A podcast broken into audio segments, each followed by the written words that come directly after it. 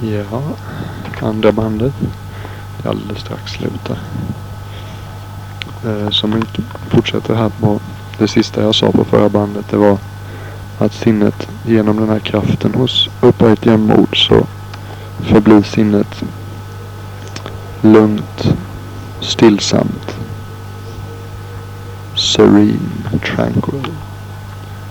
Och som en kraft som tillåter oss att se saker och ting, ta saker och ting för vad de är, se saker och ting som de är. Es como es.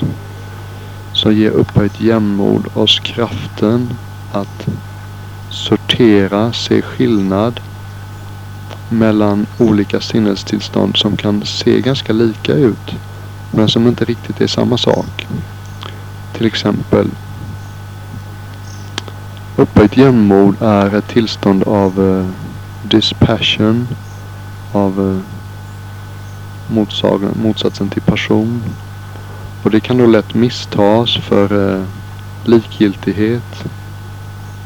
I buddhistisk psykologi så kallar man likgiltighet för upphöjt jämnmods nära fiende. Likgiltighet är en subtil form av aggression. Det är tillräckligt nära upphöjt likmod så det kan se ut som dispassion om man tittar på det bara lite ytligt. Men det är inte alls samma sak. Det här är någonting, det här är Björn som, eller Nattiko som talar nu att det här är någonting som många människor undrar över med, med tycker att buddhism och att leva utan begär och ja men då blir man väl bara en likgiltig grönsak. Så är det inte. Okej, fortsätter jag läsa. Men det är inte samma sak därför att eh, likgiltighet eh, bygger på en tyst, sur eh, tillbakadragenhet som är en slags aggressivitet. Och det finns ingen aggressivitet alls i dispassions säkra lugn. Dispassion är alltså, det är någonting prisat då i buddhism. Det är jag som talar nu igen. Mycket närvarande. Mycket lugnt och mycket säkert som det står här. Jag tänker ofta på dispassion som ett eh, mycket ärevördigt tillstånd. Därför att hedersamt är inte dumt att översätta det men som ett mycket hedersamt tillstånd. Därför med dispassion så går vi inte in i någon situation med någon slags gömd avsikt. Det finns ingen manipulering, ingen bakom ryggen fiffel och båg. Istället så finns det en känsla av tillräcklighet. När vi kan lära oss att acceptera ett ögonblick eller en upplevelse precis som det är. Så av den här stillheten och den här hållningen och den här tillräckligheten så kan kärlek komma. Och upphöjt jämnmod det eh, gör skillnaden mellan skam och skuld. Eller säg. Ja, det här vet jag inte. Jag hoppar över det här. Det är så väldigt detaljerat. Jag vet inte om du har så mycket för det egentligen.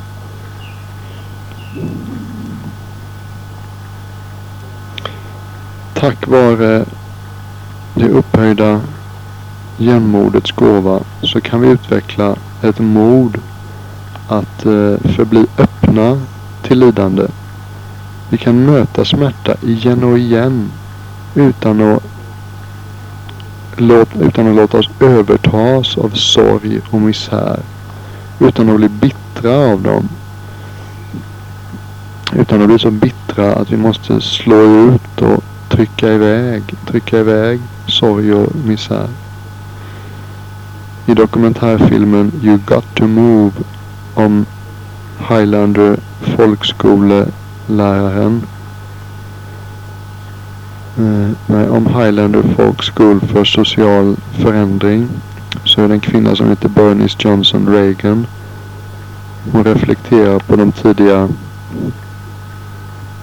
City in Chat Lounge Countries, jag är inte säker på det men som eh,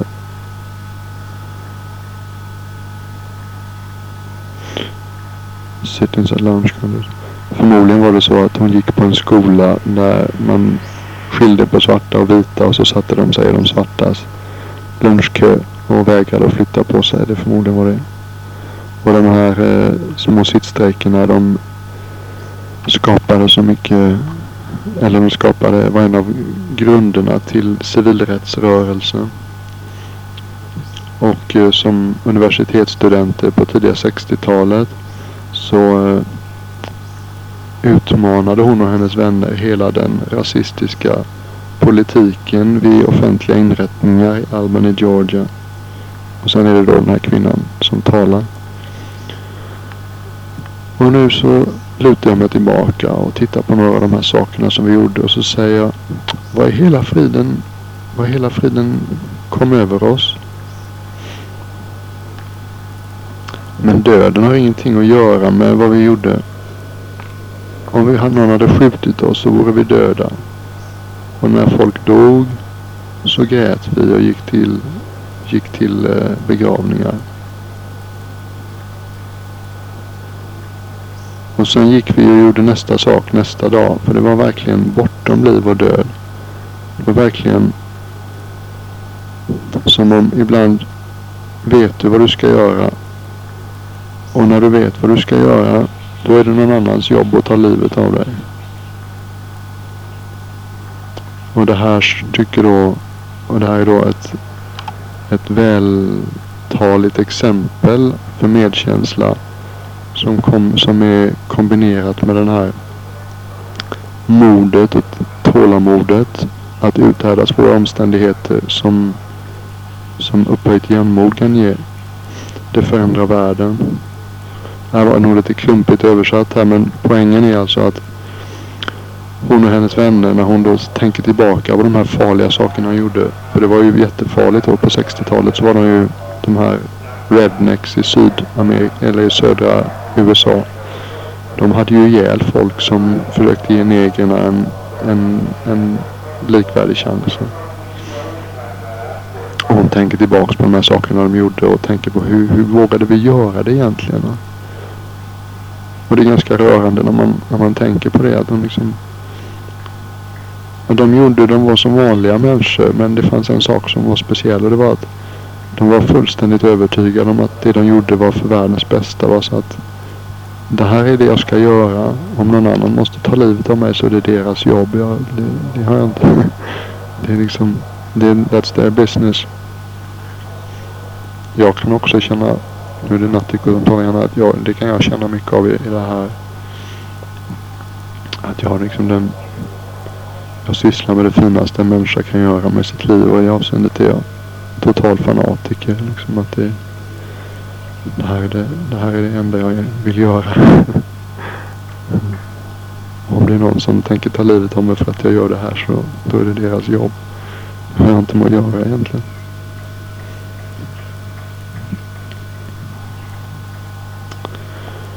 Och det här modet och den här tålamodet att stå ut med svåra saker som eh, upphöjt jämnmod ger oss. Det här förändrar då världen. Och att ha det här strålande lugnet och eh, sinnesbalansen som vi kallar upphöjt jämnmod. Det är precis som att vara som jorden. Det här är också från skrifterna, det känner jag igen. Alla sorters saker slänger man på jorden. Eh, vackra och fula saker. Skrämmande och, och, och läckra saker. Vanliga och speciella saker. Jorden tar emot allt. Och underhåller tystlåtet sin egen integritet. En vacker formulering. I skriften är det lite mer eh, jordigt. Där är det liksom, ja, du kan tänka dig själv vad människor slänger på jorden. Eh, då fortsätter jag läsa här. Eh, det är, ett, det är ett tillstånd av frid att vara förmögen att acceptera saker och ting som de är.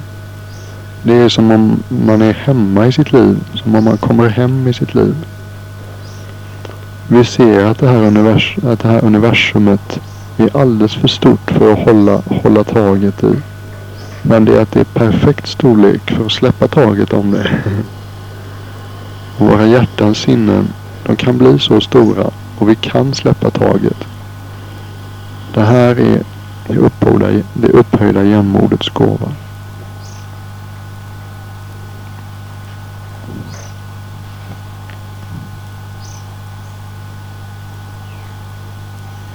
Jag ska läsa en och en halv sida till här som är, hon slutar varje kapitel med en övning som man kan göra, en meditationsövning. Om du tycker att den här är bra så tycker jag du ska odla den. Okej, okay, det här är då en meditationsövning i eh, upphöjt jämnmod. Och den kan du börja precis som de andra jag har pratat om att man sätter ner eh, först generera den här känslan av att vara alldeles ensam. Att du är alldeles ensam på en tyst och behaglig plats. Eh, påminn dig själv om att den här stunden är det ingenting annat du behöver lösa. Ingenting annat du behöver göra. Att du ska bara göra den här meditationsövningen just nu. Du kan lösa världens problem sen men just nu så ägna dig bara åt det här.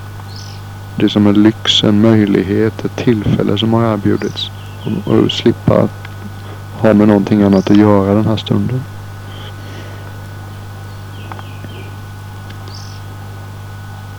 Och sen vänder du upp uppmärksamheten mot kroppen och ser till att din sittposition är bra, att ryggen är något sånär rak, att huvudet sitter på, sitter på ryggradens förlängning. Höger hand i vänster. Slappna av i ansiktet. Skuldrorna. Känn efter i händerna att det känns avslappnat. Gå igenom kroppen snabbt om du vill. Om du bara sitter en kort stund är det kanske inte nödvändigt. Och sen kan du, när du gör sådana här, det kallas då analytiska eller reflektiva meditationer. Sådana här meditationer som har ord med sig. Där man ombeds att tänka och generera vissa känslor och sånt där. Och de här reflektiva meditationerna, Meta är en sån och Karuna är en annan. Och eh, tänka på döden är en annan och det här är upphöjt jämnmod. Alla de eh, gör man bättre om man är, om man är lugn till sinnet när man börjar. Då är det ofta bra att börja med Anapanasati först. Sätt dig bara i ett par minuter. Försök att följa din andning noga. En inandning, en utandning. En inandning, en utandning. Gör det bara ett par minuter. Så känner du säkert lite lugnare redan. Och sen kan du börja med den här. Den första personen som vi börjar med att skapa en känsla av upphöjt jämnmod. Det är den personen som vi säger är den enklaste. Den neutrala personen.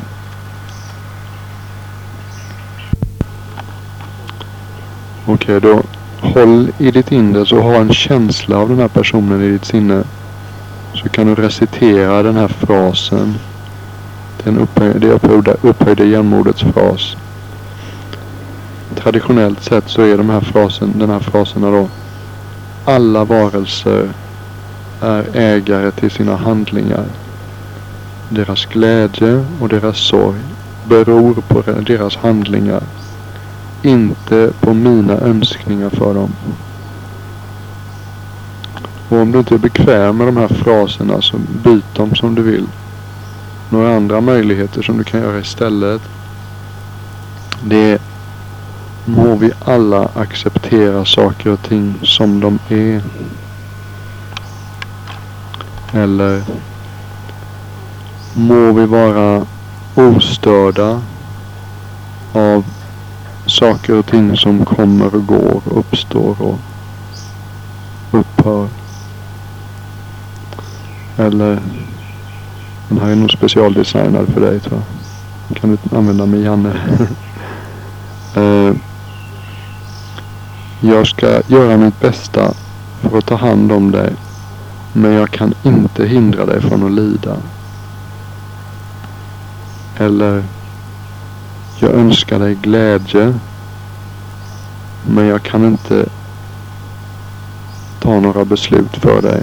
Göra några val för dig.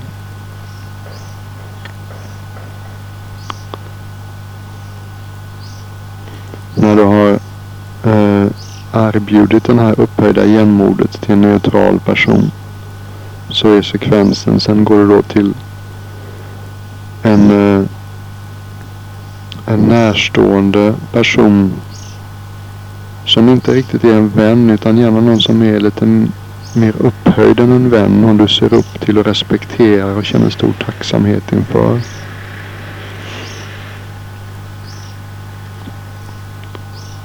Och sen eh, kan du göra det mot en vän. Och sen gör du det mot en fiende. Och sen gör du det mot dig själv.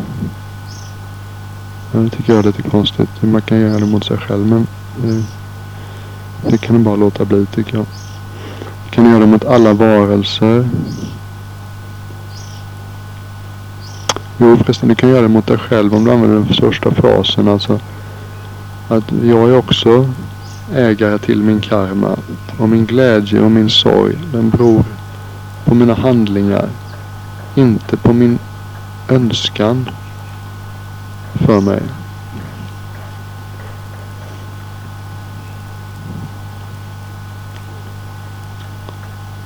Gör det inte här för, för det här behöver inte bli för komplicerat. Jag tycker du kan hålla det enkelt. Om du börjar med att göra det för en neutral person så kan du generera, det är lättast med en neutral person, då kan du generera en stark känsla av det här att eh, du är ägare till din hand, dina handlingar och din glädje och sorg beror på dina handlingar. Inte på vad jag önskar dig. När du har gjort det till en neutral person, vilket bör vara ganska lätt, så kan du göra det till en vän Och sen så gör du det till en fiende. Och sen kan du försöka göra det då till olika grupper som du tycker känns relevanta. Säg till alla, alla i familjen till exempel.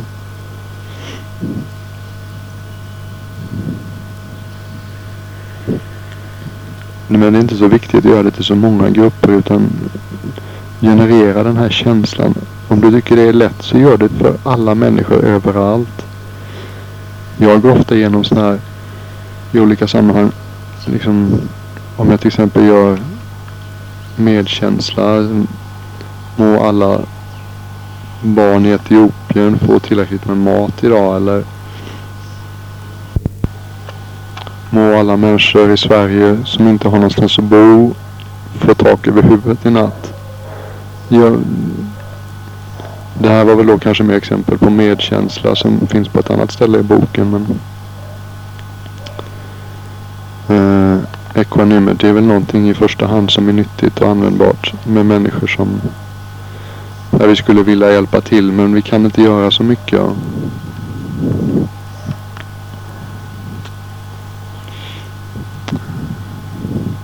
Ofta närastående, nära och kära som inte är speciellt visa i sina liv. Okej. Okay.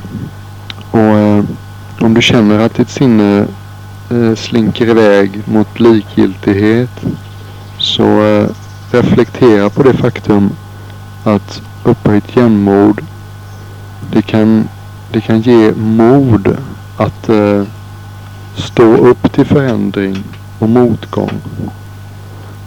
Eh, notera om det finns några subtila former av aversion eller motvilja hos dig. Eller eh, den här viljan att bara lägga av och inte ha att göra med. Eh, försök att skärpa fokuset på personen eller gruppen som du riktar upphöjt jämnmod mot. Reflektera på den här jättelika dimensionen eller hur, hur stort, hur, hur grundläggande och omvälvande förändring är på alla planer. Och hur mycket saker och ting verkligen är utanför vår kontroll. Och sen kan du gå tillbaks och repetera fraserna igen. Och när du känner att du är etablerad i den här upphöjt jämnmodsträningen så kan du börja kombinera det med andra gudomliga boningar. Du kan till exempel starta en meditationspass med allkärlek och medkänsla och sympatisk glädje. Och efter en stund så kan du byta till upphöjt jämnmod. Du kommer upptäcka att den här eh, kärleken och medkänslan och glädjen den balanseras. De balanseras med upphöjt jämnmod. Och att upphöjt jämnmod berikas av de andra gudomliga boningarna. Och när man praktiserar de här fyra tillsammans så leder det till en djup känsla av välmående som är helt oberoende av yttre omständigheter och barriärer mellan olika delar av oss själva och mellan oss själva och andra. De kan smälta ner och vi kan vakna till ett nytt sätt att leva.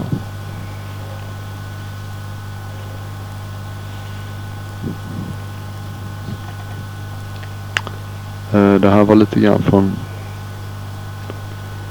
Sharon Salzbergs bok Loving Kindness The Revolutionary Art of Happiness Salzburg stavas S-A-L-Z-B-E-R-G.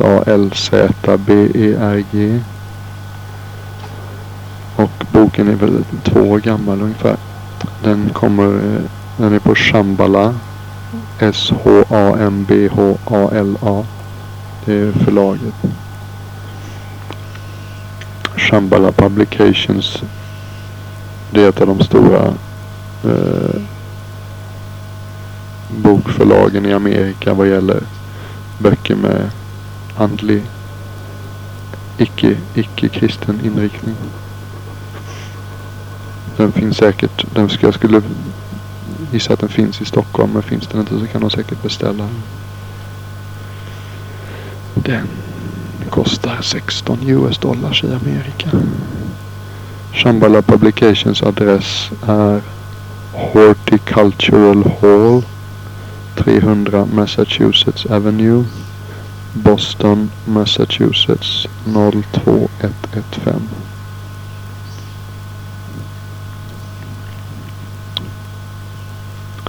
Den tycker jag att du ska fundera på att köpa. Jag tänkte lite också att det är roligt för dig med en bok som är skriven av en kvinna. Det är trots allt inte riktigt samma sak. Eller vad ska jag säga, det ju äldre jag blir ju mer märker jag att kvinnor och män är inte riktigt likadana.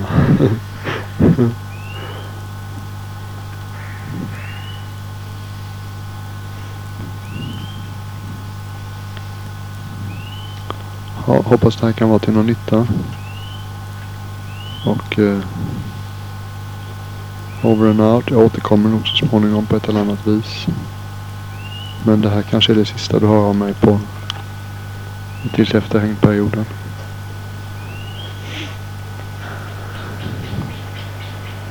Gör gott, undvik ont och var mindful. All the best. Hej då.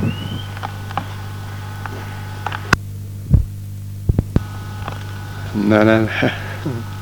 Så lätt kommer du inte undan. Eh, jag har eh, det är den 19 juli och jag ska tala med dig i övermorgon. Och jag talade med pappa i förrgår. Eller kanske en dag tidigare till. Och sen dess har jag haft väldigt svårt att släppa tankarna på, eh, på hur du har det. Pappa berättade att du var rätt nere. Och att du hade börjat äta medicin och haft kontakt med med psykologer eller vad det, vad det nu eller vad det var. Och eh, det har gjort att jag liksom... Jag har svårt att släppa de nyheterna och pappa berättar en del om vad, vad Janne har haft för sig sista tiden och, och hur du har tagit det och sådär. Uh, det kommer upp en del funderingar och saker som jag tänkte att eh, kanske kan vara bra att säga. Det kommer ta ett tag tills vi hörs igen. Eh, och kan jag hjälpa till på något sätt så är det klart att jag vill det. Och en del av det jag säger på det här bandet, vad det nu blir, så kan det kanske vara sånt. Jag måste ju tala faktiskt om dig också. Om man ska tala om det här överhuvudtaget. Oops, där försvann batterierna men nu är de tillbaka igen. Som sagt så och vad jag, vad, jag, vad jag tror att du kan så att säga eh, göra för att förbättra situationen. Men jag hoppas att du förstår att det är i största välmod och om jag låter som om jag vet precis vad jag pratar om när jag kanske inte alltid gör det så är det så är det inte meningen. Det är liksom bara reflektioner som du ska ta, ta och reflektera över själv. Jag försöker inte säga att jag vet hur det ligger till. En sak som kommer upp när man tänker på, om man tänker på framtiden så är det att och då får man tänka på det förgångna också. Uh, Janne är i stundom och åtminstone de sista tre, fyra, fem åren och har han gjort en eh, hemskt massa handlingar med dålig karmisk energi.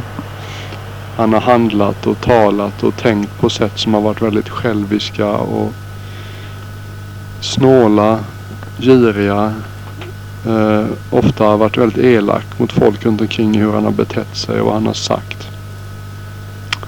Och det har funnits mycket, den tredje roten till ont då, alltså det vi kallar okunnighet, okunnighet. Till exempel fåfänga, han är väl den tydligast fåfängaste personen i familjen.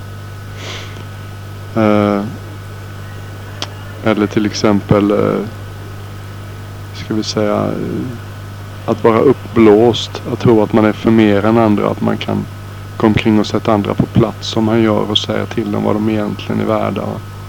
Det är också ett typiskt, typisk okunnighetstecken. Dumhet om du vill. Och, eh, och alkoholen han konsumerar då den skapar en massa förvirring då. Och det har han ju hållit på med ganska länge sådana här saker. När man undrar hur ska det gå? Så ska man nog tänka på det att även om han av någon gudomlig anledning Eh, bestämmer sig för att bli en söndagsskolegosse från och med imorgon. Så, så måste han ändå skörda frukterna av alla de här eh, okunniga och aggressiva och giriga handlingarna han har begått under de, den här sista långa perioden. Och det kommer innebära sådana saker som att han kommer att ha väldigt svårt att få det att gå ihop ekonomiskt. Han kommer att ha svårt att, att, eh, att få ihop pengar. Det, det är en, en av resultaten av att, av att vara snål och självisk. Och eh, folk kommer inte lita på honom speciellt mycket. Eftersom han också gör med att han har ljugit så mycket och pratat så mycket strunt. och fört folk bakom ljuset. Det har ju också sin, sitt resultat. Och, eh, så då kan man säga att när man tänker på din situation eh, så, så länge du hoppas på att någonting ska förändras i Jannes situation och att det ska lösa dina problem så är det nog så är det nog svårt att göra någonting åt saker och ting. Det ser du nog tydligt själv tror jag. Eh, Janne han är som han är och han kommer ha mycket problem länge till. Och det kan till och med hända att det blir mycket värre än vad det är nu. Mycket värre. Det är faktiskt i ett stort perspektiv så finns det folk som har det betydligt otäckare saker som deras söner håller på med. Du får göra en sån här värsta möjliga scenariot. Meditation. Tänker att han Tänker att han vinner en miljon på Lotto först och så köper han en helsida Svenska Dagbladet och så skriver han Min mor gav mig ingen kärlek när jag var ung. Undertecknat Jan Lindeblad. Allt det där tramset, det hoppas jag att, det hoppas jag att du, eh, även om jag förstår på ett känslomässigt plan att det måste göra jätteont. Så någonstans hoppas jag att du förstår att, och att det står väldigt klart för dig att, att, du, har, eh, att du har varit en fantastisk mamma. Att det inte en dag någonstans någon gång brast i din förmåga att ständigt ge och hjälpa till och stödja och ge kärlek. Det är patetiskt att Janne ger sig på med sådana argument, vare sig dig eller pappa. Det gör ont att höra det för det är så orättvist men eh, här kommer en kapacitet in som som inte är så självklar alltid och som man kanske inte riktigt tänker på att odla. Jag tänker Jag tänkte man kan låta Geronimo symbolisera den. Du kan sätta upp en bild på indianhövdingen Geronimo. Geronimo den sista mohikanen. Det kanske du kommer ihåg vad bion du tog oss till på Linnégatan. När du visade att det var Kylle, en mamma som vet vad killar vill ha. Så Geronimo kan dels få symbolisera vilken duktig och fin mamma du var. Och sen kan det också få symbolisera vad som krävs nu. För nu så behövs du inte som mamma så mycket längre. Ska vi säga Kylle Lindeblad mamma. Det, det, är det dags att ställa in i garderoben och så är det dags att ta ut Kille Lindeblad krigaren. Indian, den inre indianhövdingen, den inre krigaren måste du ta fram nu. Därför att vad jag försökte säga förut här så var det att det går utför med Janne. Och det kommer fortsätta göra det ett bra tag. Det är ingen, jag vet inte. Jag tror att det, det, vore, det vore väldigt optimistiskt att gissa någonting annat. Och du måste, du måste själv ta tag i ditt liv.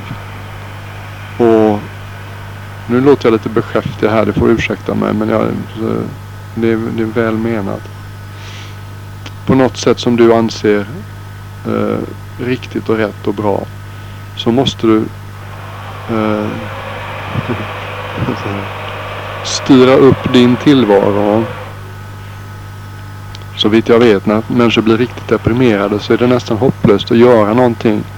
För man blir så handlingsförlamad och man har ingen självkänsla och så när man är deprimerad. Och pappa sa att läkaren hade sagt att det du hade nu det var liksom inledningen till en depression. Så det på något sätt tycker jag känns det ganska bråttom eller viktigt eller kritiskt just nu. Det är ett vägskäl kan man tänka sig. Där om du gör rätt manövrer nu så kan du styra ur det här och, och, eh, och blomstra. Få en, eh, från blomstrande höst. Va? Medans annars finns risken att du vittrar och vissnar. Det är en av de eh, bilderna som som ges i ett kapitel ur en bok som jag har läst, läst in på två kassettband. Det var det första jag gjorde när jag hade hört från pappa hur du hade det. Men sen kände jag att det är lite, dels är översättningen, översättningen rätt tafflig. Och sen vet jag inte hur mycket som är relevant för dig utan att ha någon buddhistisk bakgrund och utan att känna till de andra tre gudomliga boningarna kanske det kommer lite lösryckt. Och så har jag då tänkt på mycket som jag en del är säkert malplacerat men en del som jag, sånt som jag vill säga till dig. Det här är sista chansen. Men i alla fall i, den, i, det, i, det, i det kapitlet ur den boken som jag läser om upphöjt jämnmod. Så, eh, så talar just Buddhan om att om man inte har upphöjt jämnmod så är riskerna när man blir äldre att man vittrar och vissnar därför att man inte klarar livets svängningar. En, eh, en sak som är viktig att komma ihåg kanske kan framförallt för, för mammor och för kvinnor.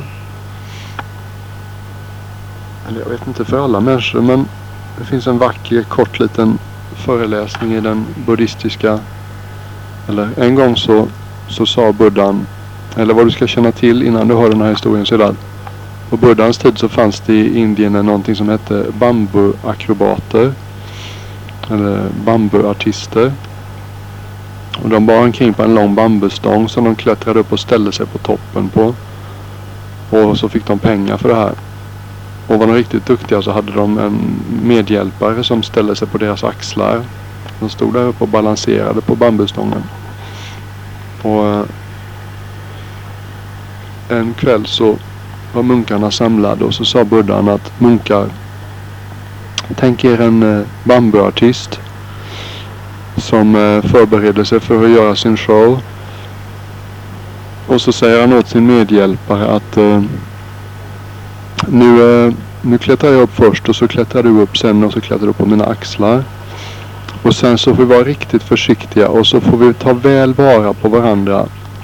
Och, och hjälpa varandra. Och därigenom genom att vi ser till varandra och hjälper varandra så hjälper vi oss själva. Nej, sa medhjälparen, det är inte riktigt rätt det utan vi måste i första hand se om oss själva och hjälpa oss själva och därigenom så hjälper vi varandra. De är ju då beroende av varandra när de står på den här stången. Uh, eh, och sen var historien klar och så sa buddhan då att medhjälparen är den som hade rätt. Uh. Genom att hjälpa oss själva så hjälper vi andra.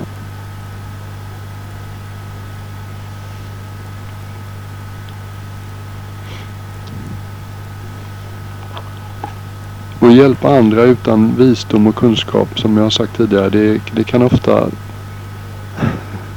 Det kan ofta inte vara Det är ofta inte Inte alltid till någon nytta. Men om man odlar det som är gott släpper taget om det som är ont inuti sig själv så kan man vara säker på att man blir en välsignelse för världen.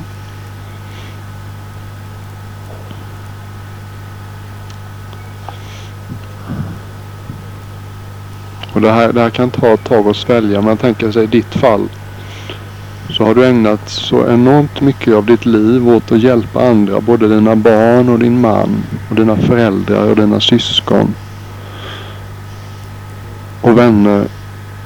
Och, eh, och nu är det nog faktiskt meningen med livet för dig att det kommer en period när det är dags att hjälpa dig själv här.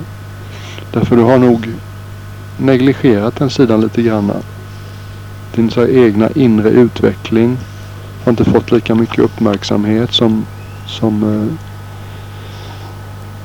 som så att säga, den tid och energi du har gett åt att hjälpa människor omkring dig.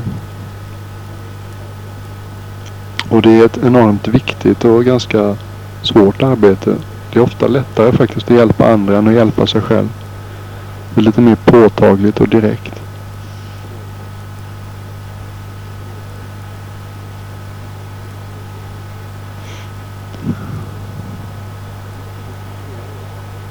Viktigt att förstå det att vi människor är inte liksom rön i vinden eller vad det heter. Utan vi är faktiskt herrar. Jag har sagt det tidigare på de här banden. Vi är herrar över vår framtid. Vi, visst, vi är slavar under nuet så tillvida att eh, det är så att säga resultat av handlingar vi har gjort tidigare i det här livet och i tidigare liv. Som gör att våra liv ser ut som de gör upp till den här punkten.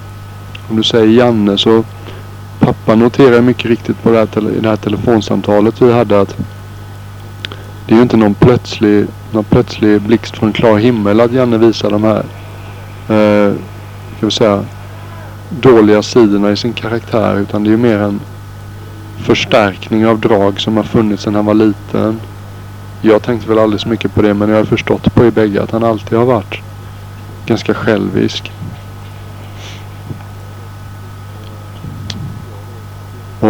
Och det tycker jag då är ett tydligt exempel på om man tänker sig hur, hur olika vi söner trots allt är. Så, eh, så som förälder så får man nog vara ganska ödmjuk därför att Jag tror att föräldrar vilt överskattar sin egen betydelse för sina barns utveckling. När vi har fått i stort sett samma uppfostran allihopa.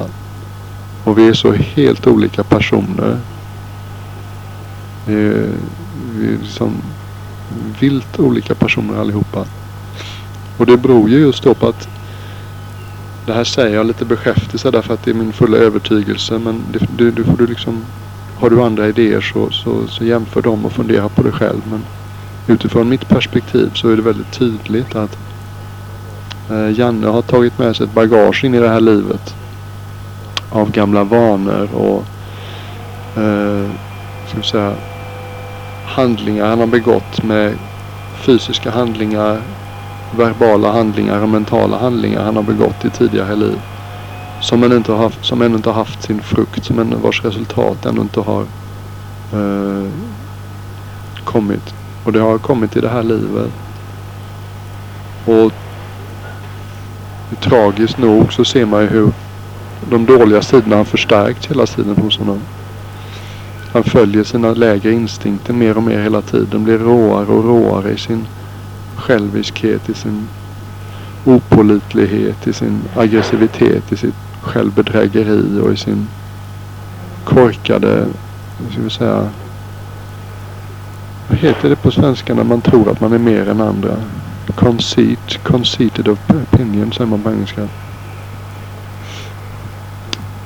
Det krävs att man är rätt dum innan man överskattar sin egen förmåga att se klart på det viset.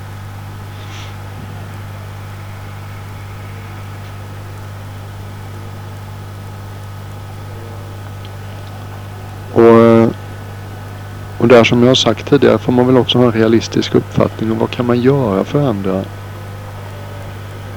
Det, det gladde mig att höra att pappa hade bestämt sig för att eh, inte stödja honom ekonomiskt längre. Därför att det, det, det har ju visat sig med all önskvärd tydlighet att det funkar inte. Sen att, sen att du går och sätter in 7000 på bankkontot åt grabben gång efter att han har visat sig fullkomligt okapabel att hantera pengar. Det är en annan historia. Det kan du se, det kan du ta som ett exempel på välvilja utan, utan visdom. Buddhan hade inte satt in 7000 på konto åt honom. Han kanske hade betalat hans räkningar men inte mer än så. Och det här är en annan, en annan ganska radikalt perspektiv som jag vill, ett frö som jag vill plantera hos dig. Mycket av det jag säger förstår jag är hemskt provokativt. Och jag kanske inte alltid lägger texten som så milt som möjligt heller. Ibland så tror jag att det kan vara kan vara nyttigt att få något att, få något att grunna på. Om inte annat, om jag säger någonting som låter riktigt hejdlöst så kanske det får dig att tänka efter lite grann. Eh, något som ofta påpekas för oss så är det att för oss, jag menar då munkar och våra lärare, så är det att ingen ingen och ingenting, ingen person, inga saker, inga omständigheter kan få oss att lida. Jag försöker numera i varje situation när jag upptäcker, oops, här finns det ducka, här finns det lidande, varför, lid, varför lider jag nu? Så påminner jag mig själv att Buddhan hade inte lidit i den här situationen. Ajahn Chah hade inte lidit i den här situationen. Vad är det jag gör fel eftersom jag lider? Här är det viktigt att förstå att det inte är meningen att man börjar fördöma sig själv och vara hopplös jag är som lider. Det är inte det jag menar. Det är fullt normalt i de hemska situationerna du har varit i med Janne. Att det är en människa som inte är upplyst än lider i de situationerna. Det är inte det jag menar. Men, men det kan också vara uppfriskande att påminna sig om att det, det är faktiskt möjligt att inte lida i de situationerna.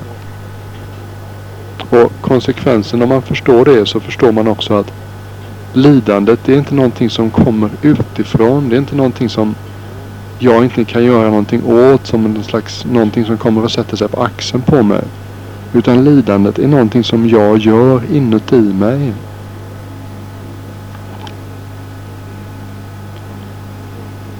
Pappa berättade att du har svårt, eh, svårt med alla de här dumheterna Janne går och säger och går och gör bland andra människor.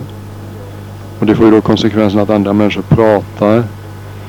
Och människan är nu en gång sån att de flesta av oss njuter mycket mer och tycker det är roligare av att prata om andras bekymmer och problem och tillkortakommanden än andras glädje eller andras, än andras glädjeämnen och goda sidor.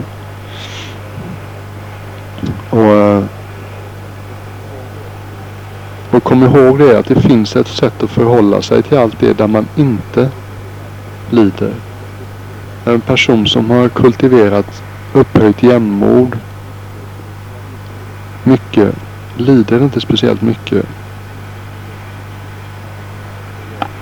när andra belönar eller prisar dem. Och här får man också komma ihåg lite att det är bägge sidorna. Om man är allt för mycket hundvalpstyp och liksom viftar på svansen så fort någon säger något snällt till en. Så är andra sidan av det att man också kommer att lida mycket så fort någon kritiserar en. Så både i med och motgång och odla en slags sval sval balans där och veta att ja, ja, folk pratar. Och där kan det vara viktigt. Ajahn Jazz han kommer ihåg vi satt efter testunden för något år sedan på Nanachad. Och, och var abbot på ett, på ett stort kloster. Det är nog kanske världens svåraste yrke skulle jag vilja påstå. Bland annat är man alla människors soptunna för alla kommer med sina projiceringar och klagomål och, och hopplösa invändningar. Och så, så sa han till mig min senaste simile, min senaste bild jag har för abortskapet det är att det är som ett minfält. Var man än ställer fötterna så är det som så smäller det någonstans. Och så sa han att eh, det här vad gäller ämnet beröm och klander så är det, det är makalöst och han får liksom höra på samma dag många, många gånger att han är världens underbaraste människa och att han är eh, liksom, och att han är hur hopplös och dålig och värdelös som helst. Och, eh, och han sa att det sättet som han hade funnit som var bäst för att klara sig utan att lida igenom alla de här beröm och klandercyklerna. Så är det att försöka veta ganska klart. Genom att vara mindful så vet man vad har jag haft för intentioner under dagen när jag har gjort saker och ting. Samma sak när folk pratar om om Janne säger till någon att hans mamma var hopplös när han var liten och inte alls gav honom vad han behövde. Och så, så, så får du höra att han har berättat det här för någon och så, så gör det hemskt ont tycker du att behöva, behöva bli omtalad på sånt sätt bland, bland folk. Så får man liksom komma ihåg att de får tänka vad de tänker, de får säga vad de säger, men jag vet vad jag vet. Och försöka att ständigt komma ihåg det här. Det finns tre levande bevis på att jag var en utomordentlig mor. Om du nu behöver några bevis, det ska du inte behöva för att är du tillräckligt klok så, så tittar du in i dig själv och så ser du vad, vad hade jag för intentioner. Men det här är någonting, det kommer inte av sig själv. Man blir lätt. Det är nog en väldigt hög träning. Jag, jag är också mycket sån att jag tar hemskt illa vid mig av kritik. Jag behöver bli bättre på det nu men det har också mycket med att jag behöver få bättre självkännedom så jag vet. Ibland säger folk saker och så vet jag att det stämmer det där men det gör förbaskat ont. Ja. Och ibland säger folk att nej men säger folk något kritiskt och så vet jag att det där är inte riktigt sant. Och det gör fortfarande ont om men det, det försvinner ganska fort också för jag vet att det stämmer inte.